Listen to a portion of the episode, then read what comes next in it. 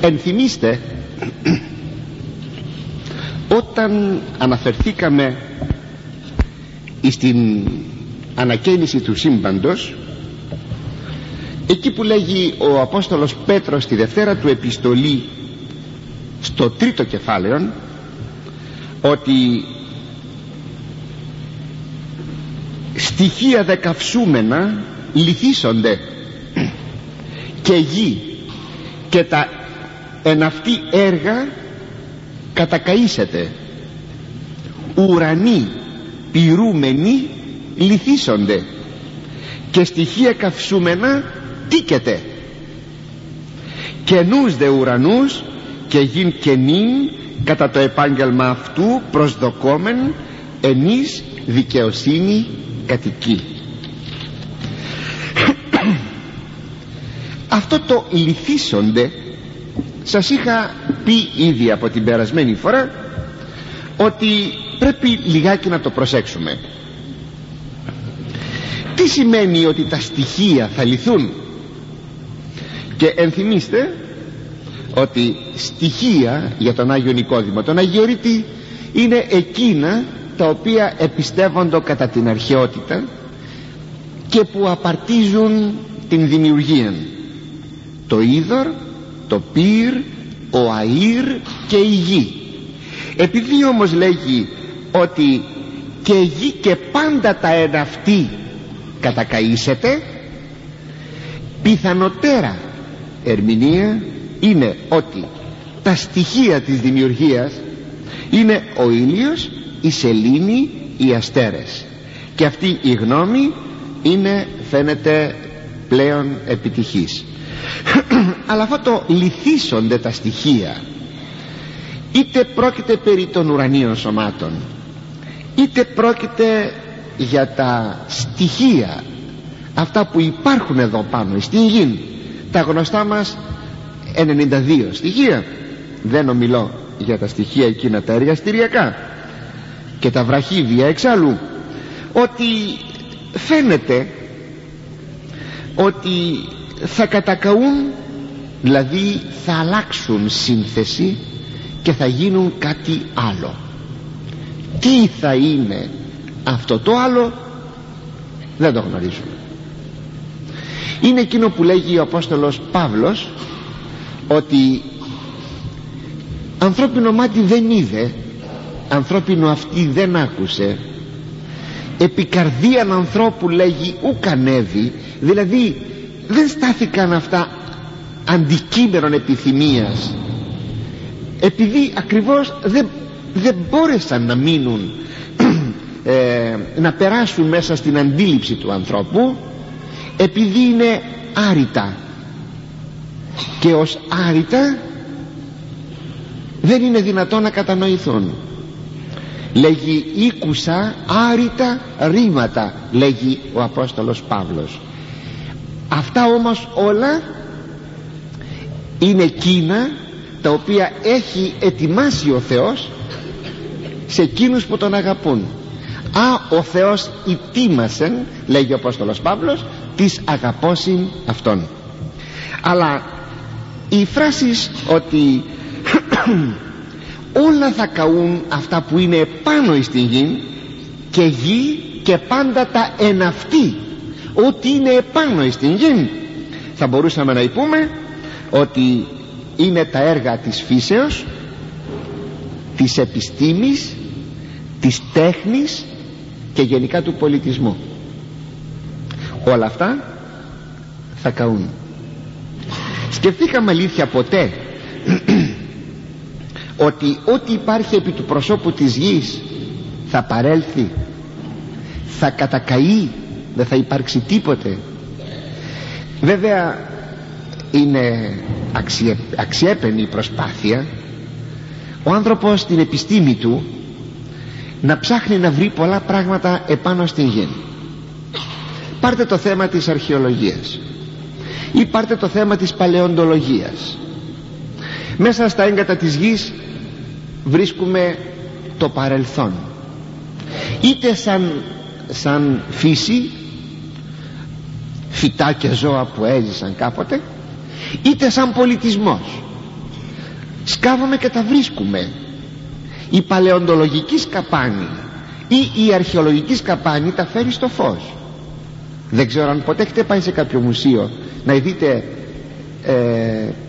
της παλαιοντολογίας ευρήματα ή να δείτε ακόμη θαυμάσια πράγματα από τον ορυκτόν πλούτον της γης ή ακόμη από τα έργα του πολιτισμού, από τα πρώτα εκείνα έργα που ποτέ ο άνθρωπος κάθισε να φτιάξει, μέχρι τα σπήλαια της Ισπανίας και της Γαλλίας που βρίσκουμε εκεί στους τοίχους ζωγραφιές που έκαναν οι πρώτοι άνθρωποι, οι παλαιοί άνθρωποι.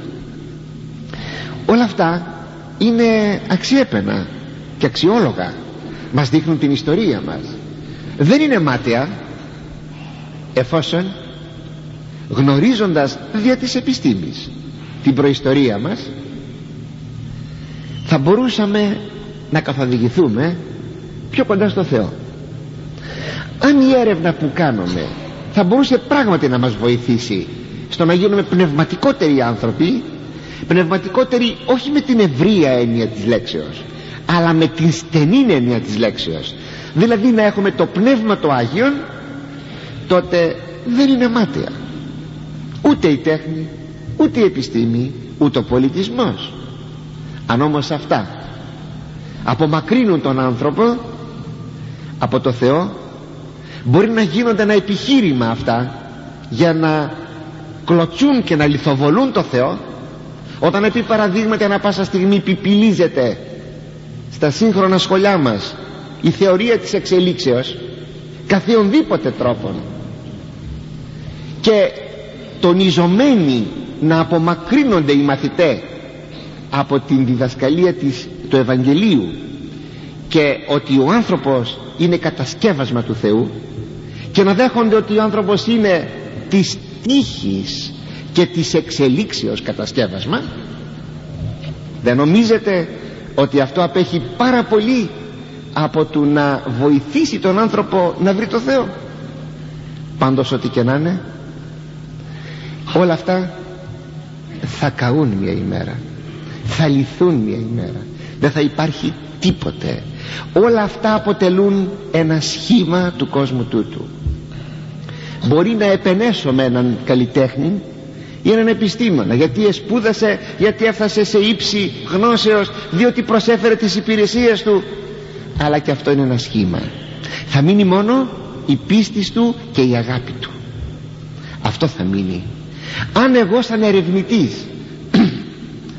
μικροβιολόγος, κατάφερα να βρω ένα μικρόβιο και να πολεμηθεί μια ασθένεια και το κάνω αυτό για τη δόξα του Θεού και την αγάπη των συνανθρώπων μου, αυτό θα μείνει. Αυτό θα μείνει. Είναι ακριβώς εκείνο που λέγει ο Κύριος: σας βεβαιώνω, ένα ποτήρι νερό δοσμένο στο όνομά μου χαμένο δεν είναι. Θα έχετε το μισθό σας. Με άλλα λόγια, αν η επιστήμη, η τέχνη, ο πολιτισμός δεθούν με τον Χριστόν, τότε καταξιώνονται. Εάν δεν δεθούν με τον Χριστόν, τότε απαξιώνονται. Ξαναλέγω όμως ότι εφόσον είναι σχήματα του παρόντος αιώνος, μη λυπούμεθα αγαπητοί μου αν δεν καταφέραμε κάτι.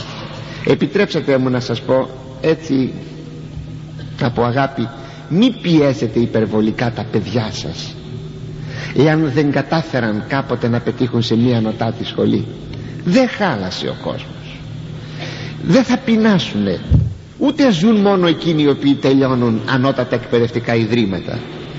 Έχουμε κάνει την επιστήμη και την τέχνη, τα έχουμε κάνει καλές τέχνες, τα έχουμε κάνει είδωλα, και νομίζουμε ότι τα παιδιά μας μόνο τότε θα προβληθούν και μόνο τότε θα ζήσουν και μόνο τότε θα αξίζουν, εάν καταφέρουμε τα παιδιά μας να φτάσουν εκεί, σε αυτές τις κορυφές. Είναι αλαζονία. Το παρακαλώ πολύ αυτό, γιατί ξέρετε σαν αποτέλεσμα τι έχετε. Με το να πιέζετε τα παιδιά σας σώνει και καλά να επιτύχουν εκείνα που δεν πέτυχε, με συγχωρείτε, η δική σας αλαζονία, και θέλετε σώνει και καλά να τα πετύχουν τα παιδιά σας, μπορεί το παιδί σας να αρρωστήσει, να πάθει κατάρρευση του νευρικού του συστήματος. Και τότε τι κάνουμε τότε? Να έχουμε απλότητα. Αυτή είναι η αξία αυτών των θεμάτων που κάνουμε, να τοποθετηθούμε κοσμοθεωριακά. Οι λέξεις δεν μ' αρέσει, δεν ανήκει στο χριστιανισμό, ανήκει στη φιλοσοφία.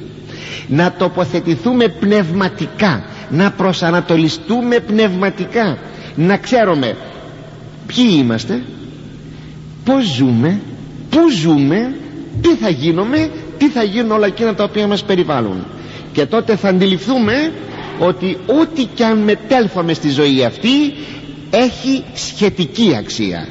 Απόλυτη αξία έχει μόνο ο άνθρωπος που θα μείνει στην αιωνιότητα, ενώ όλα θα αλλάξουν σχήμα, μόνο ο άνθρωπος δεν θα αλλάξει σχήμα, θα είναι ο ίδιος.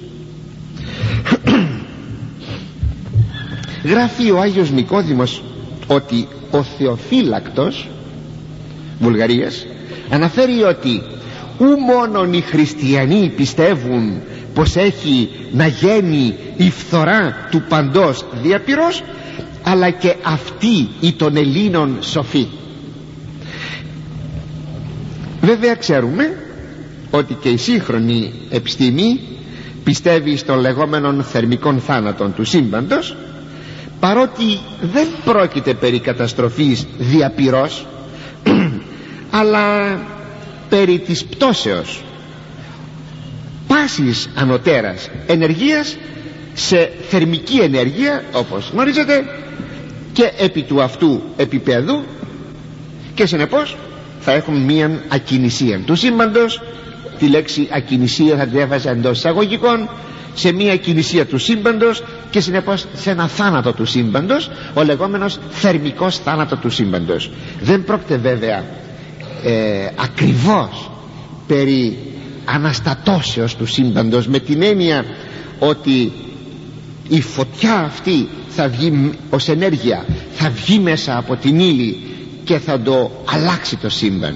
Δεν είναι αυτό το ίδιο. Αλλά μπορούμε όμως να πούμε ότι και η επιστήμη μας ομιλεί για μία αλλαγή των πραγμάτων. Εκείνη μας λέει για ένα θάνατο του σύμπαντος με αυτήν την έννοια, όχι για ανακαίνιση. Ίσως όμως αυτό που έλεγαν οι αρχαίοι Έλληνες να είναι το πυρ των στοικών φιλοσόφων, που είχαν την αντίληψη περί περιοδικής καταστροφής και αναγεννήσεως του σύμπαντος, δηλαδή σε μια κυκλική, θα λέγαμε, αιωνιότητα, ότι το σύμπαν κάποια στιγμή αναφλέγεται, ανανεούται και αρχίζει πάλι η ζωή και τα έργα των ανθρώπων και τα λοιπά, αλλά πάλι ύστερα από κάποιο καιρό ξανά αναφλέγεται και έχουμε μία γύρανση και μία ανανέωση. Αυτό ίσως εννοεί ο Άγιος Νικόδημος όταν γράφει για τον Θεοφύλακτον, που λέγει ότι και οι Έλληνες έξω από την Αγία Γραφή επίστευαν σε μία έτσι ανακαίνιση διαπυρός του σύμπαντος. Ποιος είναι ο χρόνος αυτής της αναφλέξεως του σύμπαντος και ποια είναι η διάρκεια που θα γίνει, πόσο θα κρατήσει αυτό? Ως προς τον χρόνο της αναφλέξεως θα απαντούσαμε: Κύριος είδεν, ο Θεός γνωρίζει, δεν ξέρουμε τίποτε. Εκείνο μόνο που γνωρίζουμε είναι ότι η Αγία Γραφή μας πληροφορεί ότι αυτή η καταστροφή και ανακαίνιση του σύμπαντος συμπίπτει με τη Δευτέρα του Χριστού παρουσία, η οποία θα είναι ευνηδία ως κλέπτης εν νυχτή. Αυτό ιδιαιτέρως και κατ' επανάληψη τονίζεται μέσα στην Αγία Γραφή. Δηλαδή, με άλλα λόγια, η ανακαίνιση του σύμπαντος, η καταστροφή του σύμπαντος διαπυρός και ανακαίνισης δεν συμπίπτει με τις επιστημονικές προβλέψεις.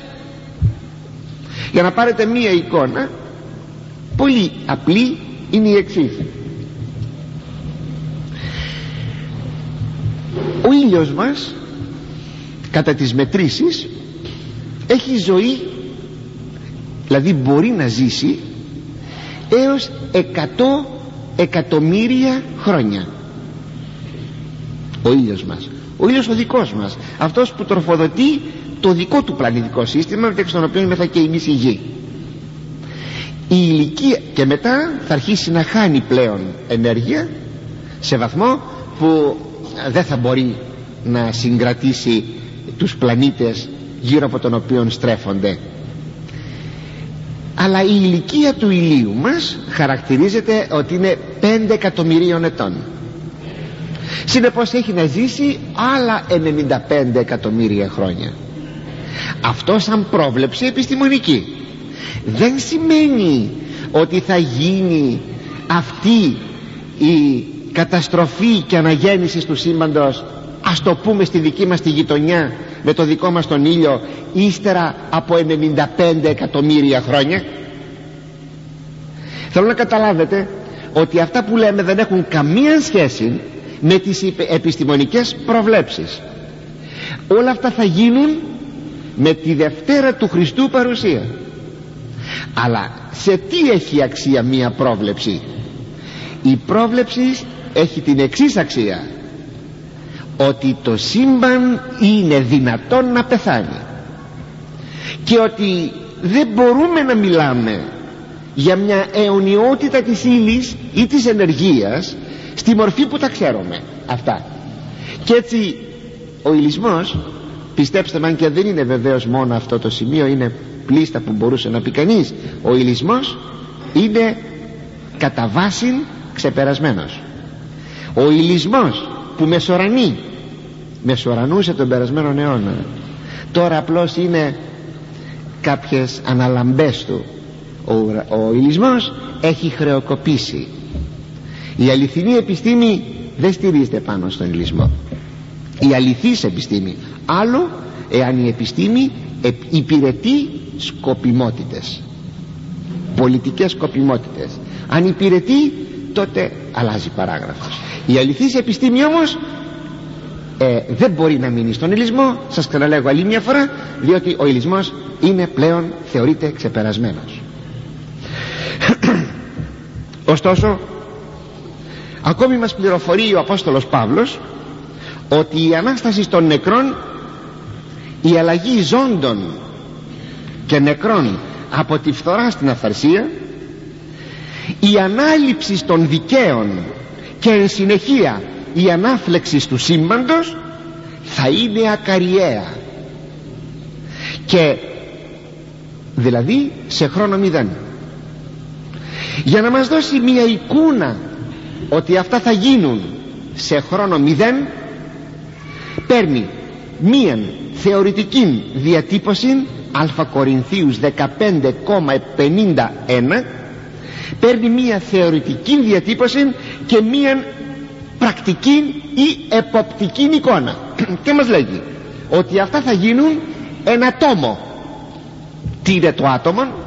Δηλαδή σε ένα άτομο, ατμήτο κομματάκι του χρόνου, όπως μπορούμε να λέμε για ένα άτμητον, ακομμάτιαστο κομματάκι της ύλης, έτσι θα μπορούσαμε να πούμε και ένα άτμητον του χρόνου. Και το λέγει ένα τόμο, λέει ο Απόστολος Παύλος, δηλαδή σε χρόνο που δεν μπορεί να κοπεί πιο πέρα από ό,τι μπορεί να κοπεί.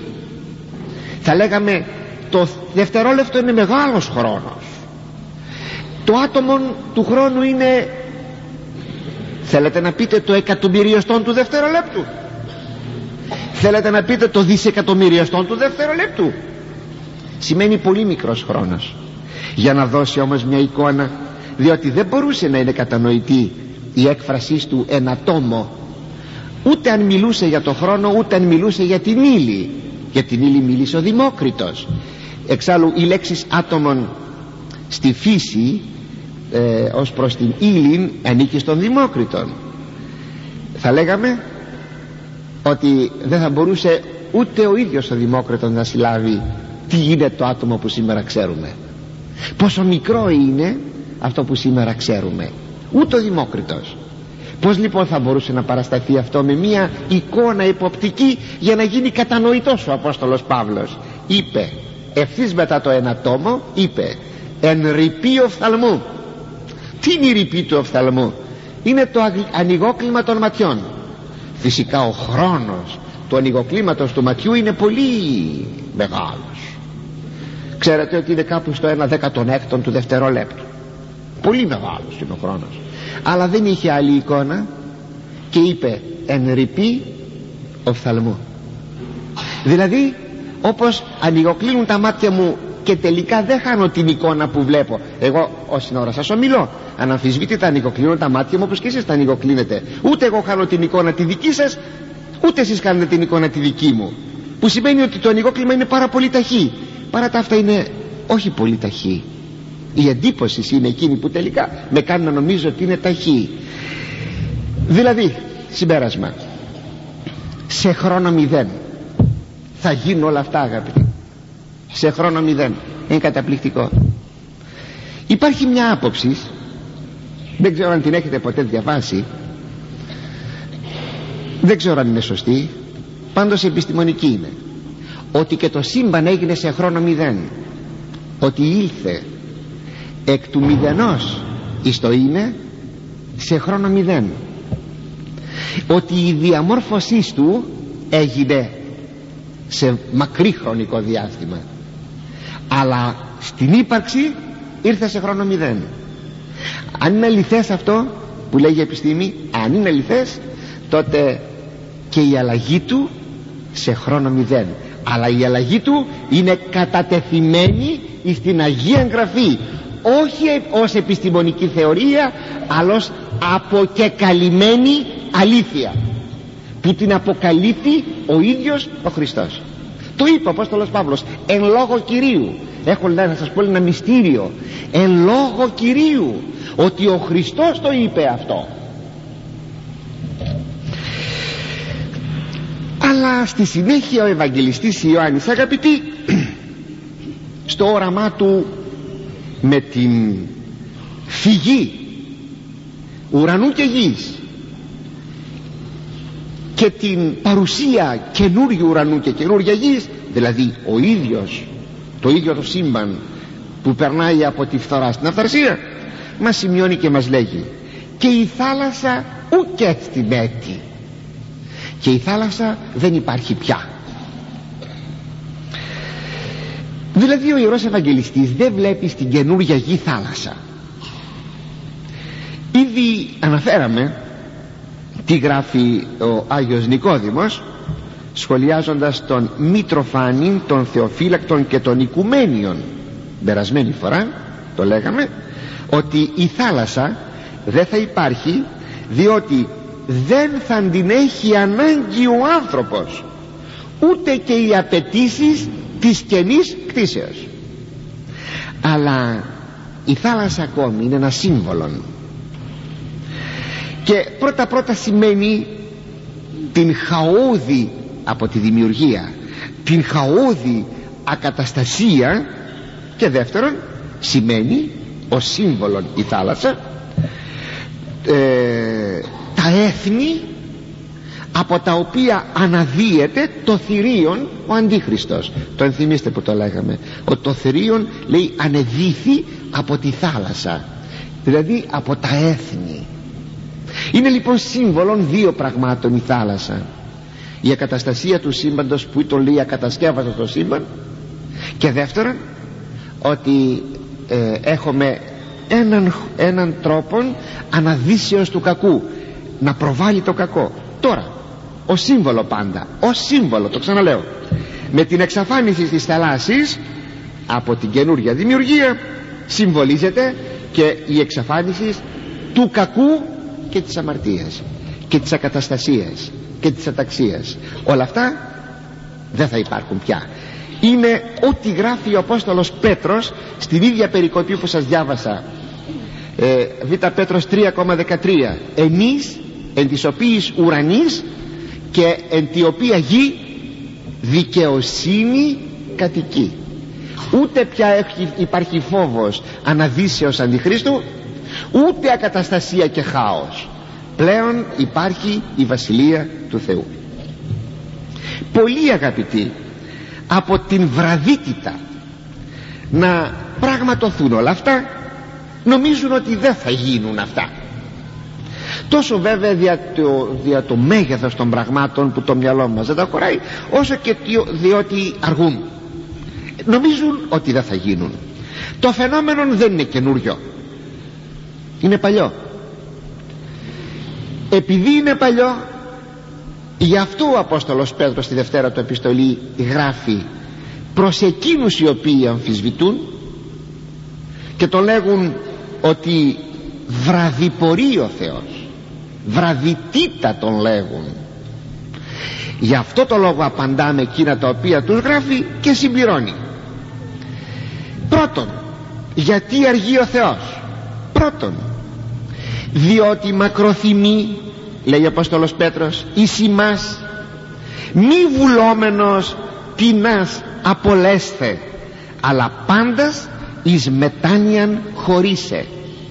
Διότι θέλει, μακροθυμώντας, δεν θέλει να μας καταστρέψει, αλλά όλοι να προχωρήσουμε στη μετάνοια. Και δεύτερον, δια την πλήρωση του αριθμού των Αγίων για την Βασιλεία του Θεού. Δηλαδή να έρθει η ώρα που να συμπληρωθεί ο αριθμός των Αγίων που θα βρεθούν στη Βασιλεία του Θεού. Πως τα ξέρετε, στη Θεία Λειτουργία, όταν τελειώσει ο καθαγιασμός των τιμίων δώρων, λέμε εις πλήρωση λέγει της Βασιλείας σου, Κύριε, τελούμε το μυστήριο. Θα πει εις πλήρωση, να γεμίσει η Βασιλεία σου από Αγίους.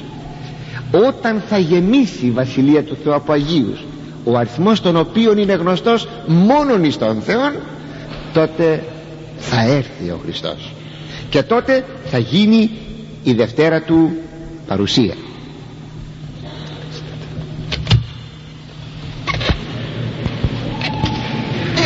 Εσείς λοιπόν οι αγαπητοί, προγινώσκοντες, προγνωρίζοντες, αυτή είναι η αξία της προγνώσεως, φυλάσσεστε, φυλαχθείτε, ή να μη τι των αθέσμων πλάνη συναπαχθέντες, εκπέσετε του ιδίου στηριγμού, αυξάνετε δε εν χάριτι και γνώση του Κυρίου ημών και Σωτήρος Ιησού Χριστού. Δηλαδή, όπως καταλαβαίνετε, η συμπεριφορά μας πρέπει να αλλάξει, να μην πλανηθούμε ότι δεν υπάρχει τίποτα παρακάτω, για να μην πέσουμε από το εν Χριστώ στήριγμά μας, και να αναμένουμε όλα αυτά τα οποία ο Κύριος έχει προαναγγείλει. Και συνεχίζει ο Ιερός Ευαγγελιστής, και την πόλην την Αγίαν Ιερουσαλήμ καινήν είδον, καταβαίνουσαν εκ του ουρανού από του Θεού ητιμασμένην ως νύμφην και κοσμημένην το ανδρί αυτής. Και είδα μετά από την ανακαίνιση ουρανών και γης την πόλην την Αγίαν Ιερουσαλήμ καινούρια, να κατεβαίνει από τον ουρανό, από το Θεό, ετοιμασμένη σαν ύφη, στολισμένη για τον άνδρα της. Βεβαίως, όταν το σπίτι ετοιμαστεί, τότε προσέρχονται και οι κατασκευαστές του σπιτιού να κατοικήσουν. Έτσι και εδώ, αφού ετοιμάστηκε το αιώνιον και άφθαρτον και δεδοξασμένον κατάλημα, έρχεται τώρα ο χορός των Αγίων να κατοικήσει. Και οι Άγιοι ή η Εκκλησία ονομάζονται εδώ καινή Ιερουσαλήμ και νύμφη. Είναι δύο θαυμάσιες εικόνες που προσαρμόζονται σε δύο καινούριες πραγματικότητες, ως καινή Ιερουσαλήμ, καινούρια Ιερουσαλήμ, καινούρια πόλης, και νύμφη. Η εικόνα της πόλεως, δηλαδή της καινής Ιερουσαλήμ, ενθυμίζει την παλαιάν Ιερουσαλήμ, που εκεί ήτο, όπως λέγει ο Αρέθας, το αγιότατον σκήνομα, ενή εν τη οποία η Ιερουσαλήμ και ο ναός και πάντα τα της θεογνωσίας μυστήρια τεθυσαύριστε. Στην παλιά Ιερουσαλήμ τι ήτο? Ο παλιός ναός, ήτο τα Άγια των Αγίων και όλα τα μυστήρια της παρουσίας του Θεού εκεί. Η καινούργια Ιερουσαλήμ, η Βασιλεία του Θεού, έχει εν εαυτή όλους τους θησαυρούς των μυστηρίων της θεογνωσίας. Οι Άγιοι στην Βασιλεία του Θεού θα έχουν μία διαρκώς αύξουσα θεογνωσία, δηλαδή διαρκώς θα γνωρίζουν το Θεό και τα μυστήρια της Βασιλείας Του. Από την παρούσα ζωή ο Χριστός είπε στους μαθητάς Του: «Ημίν δέδοτε γνώνε τα μυστήρια της Βασιλείας των ουρανών». Σε εσάς έχει δοθεί να γνωρίσετε τα μυστήρια της Βασιλείας των ουρανών, αλλά μέσα σε αυτήν την Βασιλεία του Θεού, στην καινούρια πόλη, και όλα τα μυστήρια της ιστορίας σαν παρελθόν θα ξετυλίγονται στα μάτια των Αγίων και θα βλέπουν πλέον με σαφήνεια όλες τις ενέργειες του Θεού μέσα στην ιστορία. Σήμερα λέμε ο Θεός ενήργησε έτσι ή έτσι, άλλοι λέγουν δίκαια, άλλοι λέγουν άδικα, άλλοι λέγουν σοφά, άλλοι λέγουν άσοφα. Όταν θα βρεθούν στην καινούρια πόλη, στη Βασιλεία του Θεού, οι κατοικοί της, οι Αγίοι, εκεί θα βλέπουν το παρελθόν να ξετυλίγεται μπροστά τους, δηλαδή οι ενέργειες του Θεού μέσα στην ιστορία, οι σοφές του ενέργειες, οι γεμάτες από αγάπη ενέργειές του, οι γεμάτες δικαιοσύνη ενέργειές του. Και τι θα κάνουν? Θα δοξάζουν το Θεό εις το διηνεκές. Ακόμη, όπως λέγει ο Άγιος Ανδρέας Καισαρείας, καλείται πόλης ως της βασιλίδος τριάδος οικητήριον, ενοικίγαρεν αυτή και εμπεριπατεί καθώς επήγγελτε. Δηλαδή, γιατί καλείται πόλης η Νέα Ιερουσαλήμ, η Βασιλεία του Θεού? Διότι εκεί κατοικεί η βασιλής τριάς, δηλαδή ο Άγιος Τριαδικός Θεός. Το είπε, θα κατοικήσω, λέγει, ανάμεσά σας. Και όπως συμπληρώνει ο Αρέθας, ως οικητήριον πάντων αγγέλων και ανθρώπων εσωμένην, θα είναι το κατοικητήριο ανθρώπων και αγγέλων η Βασιλεία του Θεού. Γι' αυτό λέγεται πόλης, γι' αυτό λέγεται Νέα Ιερουσαλήμ. Ο Απόστολος Παύλος γράφει Γαλάτας 4,26 ότι η Άνω Ιερουσαλήμ εστι μήτηρ πάντων ημών.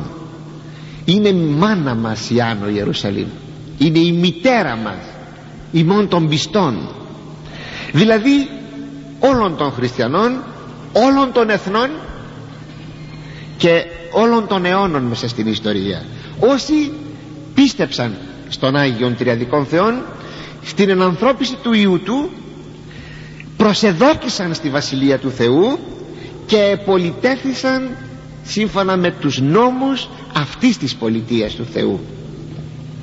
Ή όπως γράφει στους Φιλιππισίους, ημών το πολίτευμα, Φιλιππισίους 3,20, ημών το πολίτευμα εν ουρανής υπάρχει, εξού και σωτήρα απεκδεχόμεθα Κύριον Ιησού Χριστόν. Δεν έχουμε εδώ πολίτευμα. Προσέξτε, δεν έχουμε εδώ πολίτευμα. Τα πολιτεύματα τα γήινα είναι γήινα και δεν έχουν καμία σχέση με το πολίτευμα του ουρανού. Αν είμαι αληθινός χριστιανός, θα πολιτευθώ και σαν γήινος καλός πολίτης της πολιτείας μέσα στην οποία βρίσκουμε. Αλλά δεν μπορεί όμως ο χριστιανισμός να γίνει πολιτιακόν σύστημα και πολιτικόν σύστημα.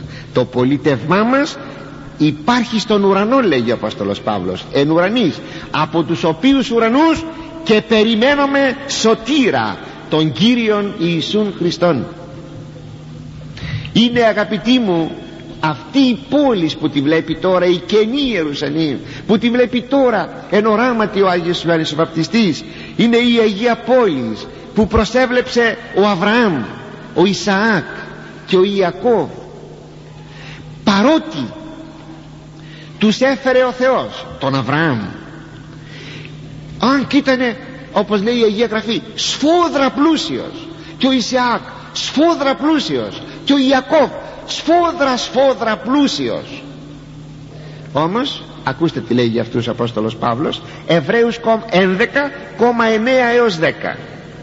Πίστη, δηλαδή με πίστη δοτική, Αβραάμ παρόκησεν εις την γην της επαγγελίας ως αλωτρίαν. Έφυγε από τη γη της Μεσοποταμίας, την Ουρ, την πόλη εκείνη την ξακουστή, και ήρθε στη γη Χαναάν για να μείνει εκεί. Έτσι του είπε ο Θεός, δεν ήξερε γιατί. Του λέγει, πάρε τα υπάρχοντά σου, άφησε τους συγγενείς σου, άφησε την πατρίδα σου και έλα να σου δείξω που θα μείνεις. Και όταν έφτασε ο Αβραάμ, κάθε τόσο περιμένει από το Θεό τέλος πάντων που θα μείνει. Πότε πάει από εδώ, πότε πάει από εκεί, εις των χώρων της γης Χαναάν.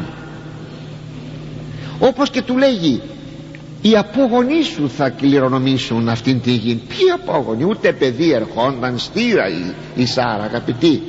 Για να γιγαντωθεί η πίστη του Αβραάμ, θα μπορούσε να πει, Κύριε, ποια γη, ποια γη? Κάποτε λοιπόν τον ανέβασε ψηλά ο Θεός σε ένα ύψωμα, και από εκεί μπορούσε να βλέπει την Μεσόγειο, να βλέπει και την νεκρά θάλασσα, να βλέπει και προς βοράν και προς νότον. Και του λέει, όπου πιάνει το μάτι σου θα σου δώσω τη γη αυτή.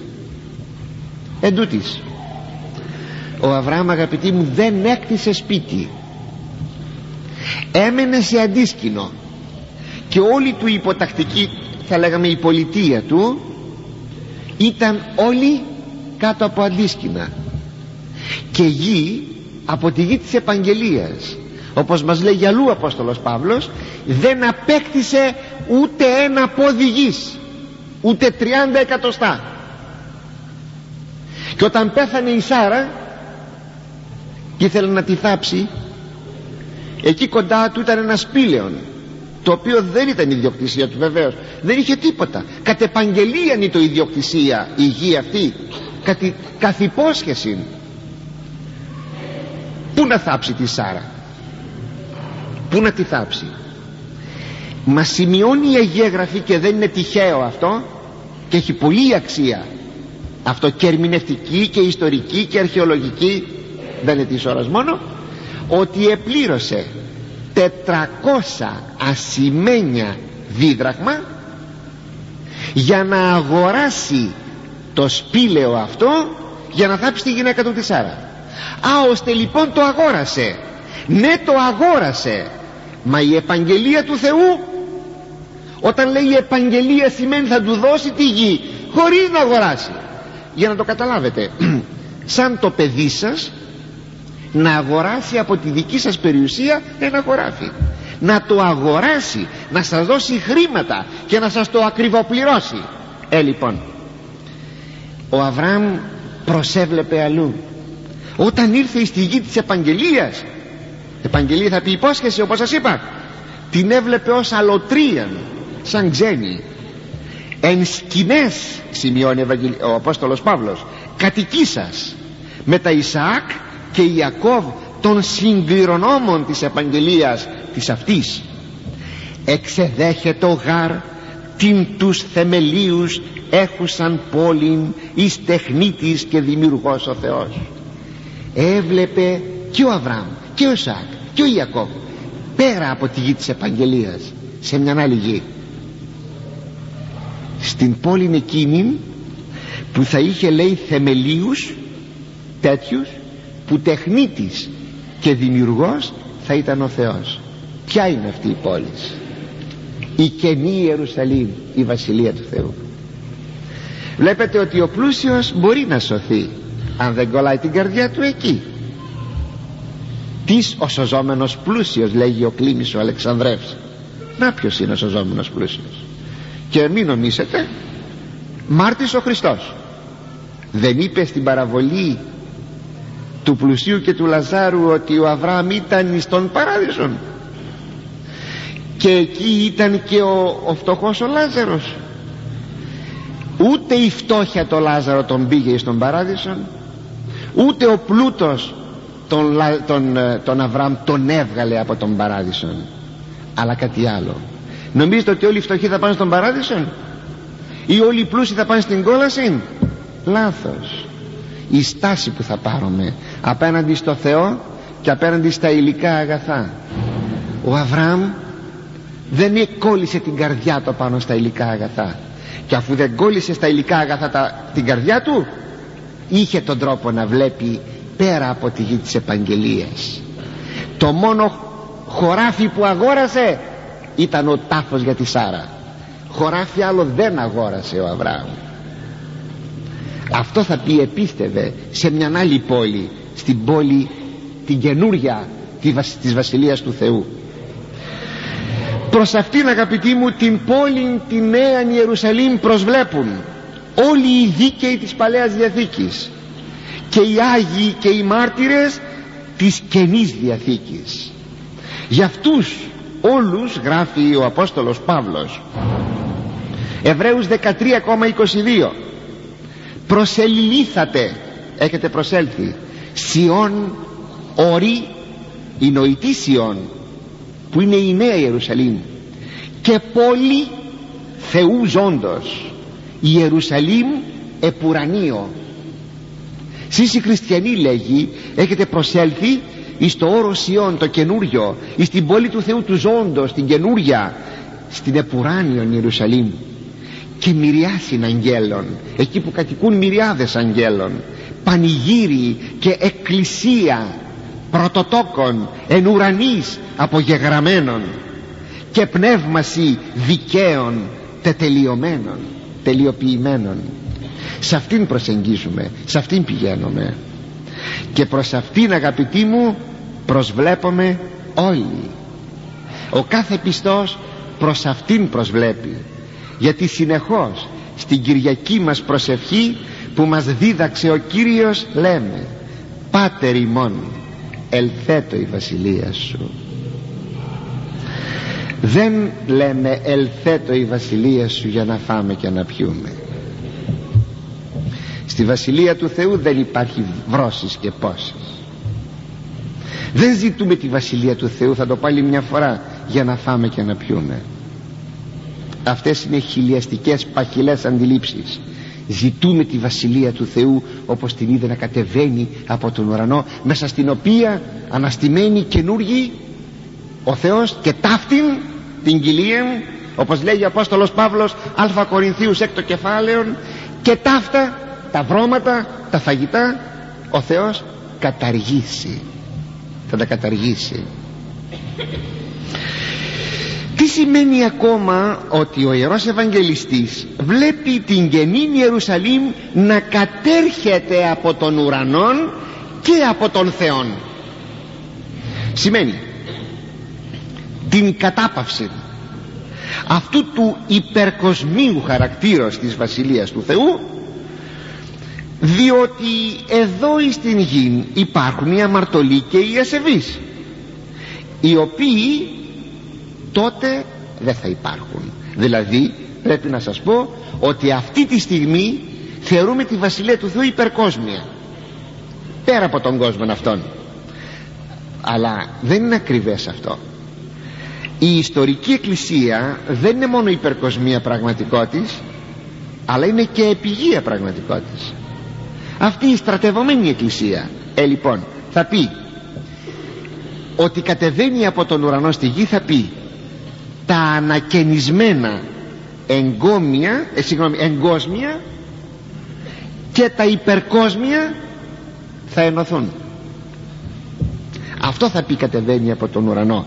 Με άλλα λόγια, όταν λέγει εκ του ουρανού, μην ξεχνάτε ότι δεν είναι οι υλικοί ουρανοί αυτοί που θα ανακαινιστούν και που θα περάσει το πυρ της ανακαινήσεως, αλλά είναι ο πνευματικός ουρανός, από όπου και σωτήρα απεκδεχόμεθα, όπως λέει ο Απόστολος Παύλος. Είναι λοιπόν ο πνευματικός ουρανός που εκφράζει την προέλευση της Βασιλείας του Θεού, όταν λέγει ότι κατεβαίνει από τον ουρανό, την προέλευση. Και όταν λέγει από του Θεού, εκφράζει την καταγωγή της Βασιλείας του Θεού. Άλλο καταγωγή και άλλο προέλευση. Από τον ουρανό έρχεται και από το Θεό έρχεται, διότι δεν νοείται η Βασιλεία του Θεού χωρίς το Θεό. Όπου ο Θεός, εκεί και η Βασιλεία του. Αλλά μένει ακόμη μία εικόνα. Είναι η εικόνα της νύμφης. Γράφει ο Άγιος Ανδρέας: νύμφη δε, ως κολωμένη το δεσπότη και συναπτωμένη εις άκραν και αδιάστατον συνάφιαν και κοσμημένην δε ως έσωθεν κατά των ψαλμοδών την δόξαν και την ώραν εν την ποικιλία των αρετών έχουσα. Νύμφη δε, διότι λέει συνάφθηκε, ενώθηκε με τον δεσπότην σε άκρα και αδιάσπαστη συνάφεια, στολισμένη από μέσα, όπως λέγει ο ψαλμοδός, τη δόξα και την ώραν, την ομορφιάν, στην ποικιλία των αρετών της. Και ποιος είναι ο νυμφίος? Είναι ο Ιησούς Χριστός. Είναι το αρνίον που ήρμοσε τον εαυτόν του με την εκκλησία των ανθρώπων, ή καλύτερα θα λέγαμε εξεπίδησε η νέα κτήση των ανθρώπων, η αναγέννησή των από την πλευρά που ενήχθη εις των σταυρών. Σε ένα παλιό τυπικό συριακό συγκεκριμένα της ακολουθίας του γάμου είναι γραμμένο το εξής: ο Κύριος ημών Ιησούς Χριστός, ο οποίος ενυμφεύθη την εκκλησίαν και ο οποίος δια του αίματός του της συνέστησε μίαν πρίκα και της εσφυριλάτησε ένα δαχτυλίδι με τα καρφιά της σταυρώσεώς του. Η έννοια της νύμφης, αγαπητή μου, εκκλησίας ή του λαού του Θεού και του νυμφίου Χριστού είναι διάχυτος μέσα στην Παλαιά Διαθήκη και στην Καινή Διαθήκη. Σας υπενθυμίζω το θαυμάσιο εκείνο βιβλίο ασμασμάτων, και στην Καινή Διαθήκη σας υπενθυμίζω τις παραβολές του γάμου του Ιού του Βασιλέως, την παραβολή των 10 παρθένων και ό,τι άλλο. Προπαντός όμως εκείνα τα θαυμάσια λόγια που λέγει ο Άγιος Ιωάννης ο Βαπτιστής, Ιωάννης 3,21: ο έχων την νύμφην νυμφίος εστίν. Αυτός που έχει την νύμφη είναι νυμφίος. Ο δε φίλος του νυμφίου, ο εστικός και ακούων, εγώ δηλαδή ο Ιωάννης, χαρά χέρι δια την φωνήν του νυμφίου. Αυτή ουν η χαρά, η εμή πεπλήρωτε. Η δική μου αυτή χαρά έχει γεμίσει όταν βλέπω τον νυμφίον με την νύμφη εκκλησία, τον Χριστόν με την εκκλησία. Η έννοια του γάμου ενανθρωπίσαντος Υιού του Θεού και ανθρώπων είναι τόσο έντονος και τόσο δεσπόζουσα, ώστε και αυτός ακόμη ο φυσικός γάμος δύο ανθρώπων να είναι τύπος εκείνου του γάμου. Γι' αυτό γράφει ο Απόστολος Παύλος: το μυστήριον τούτο, ποιο? Ενώσεως Χριστού και Εκκλησίας.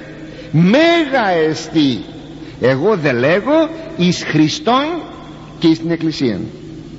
Γι' αυτό γράφει ο Απόστολος Παύλος, Εφεσίους 5,25: οι άνδρες, αγαπάτε τας γυναίκας σε αυτόν. Να και το υπόδειγμα: καθώς και ο Χριστός ηγάπησε την Εκκλησία. Τύπος λοιπόν η αγάπη του ανδρός προς την γυναίκα είναι η αγάπη του Χριστού προς την Εκκλησία.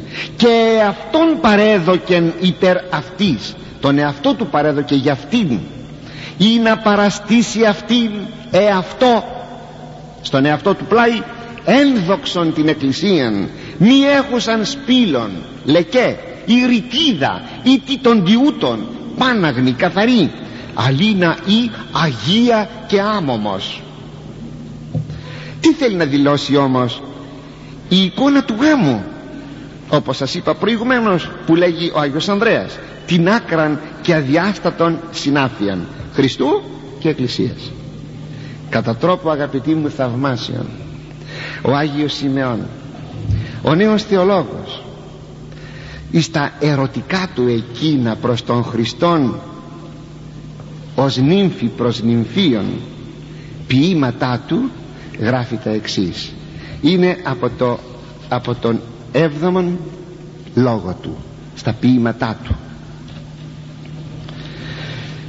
Περιπατώ και καίομαι, ζητώ ουδεκακίσε, και ουδαμού τον εραστήν ευρίσκω της ψυχής μου, και περιβλέπομαι συχνώς ειδήν των ποθητών μου, κακίνος ως αόρατος ου χωράτε μη όλος.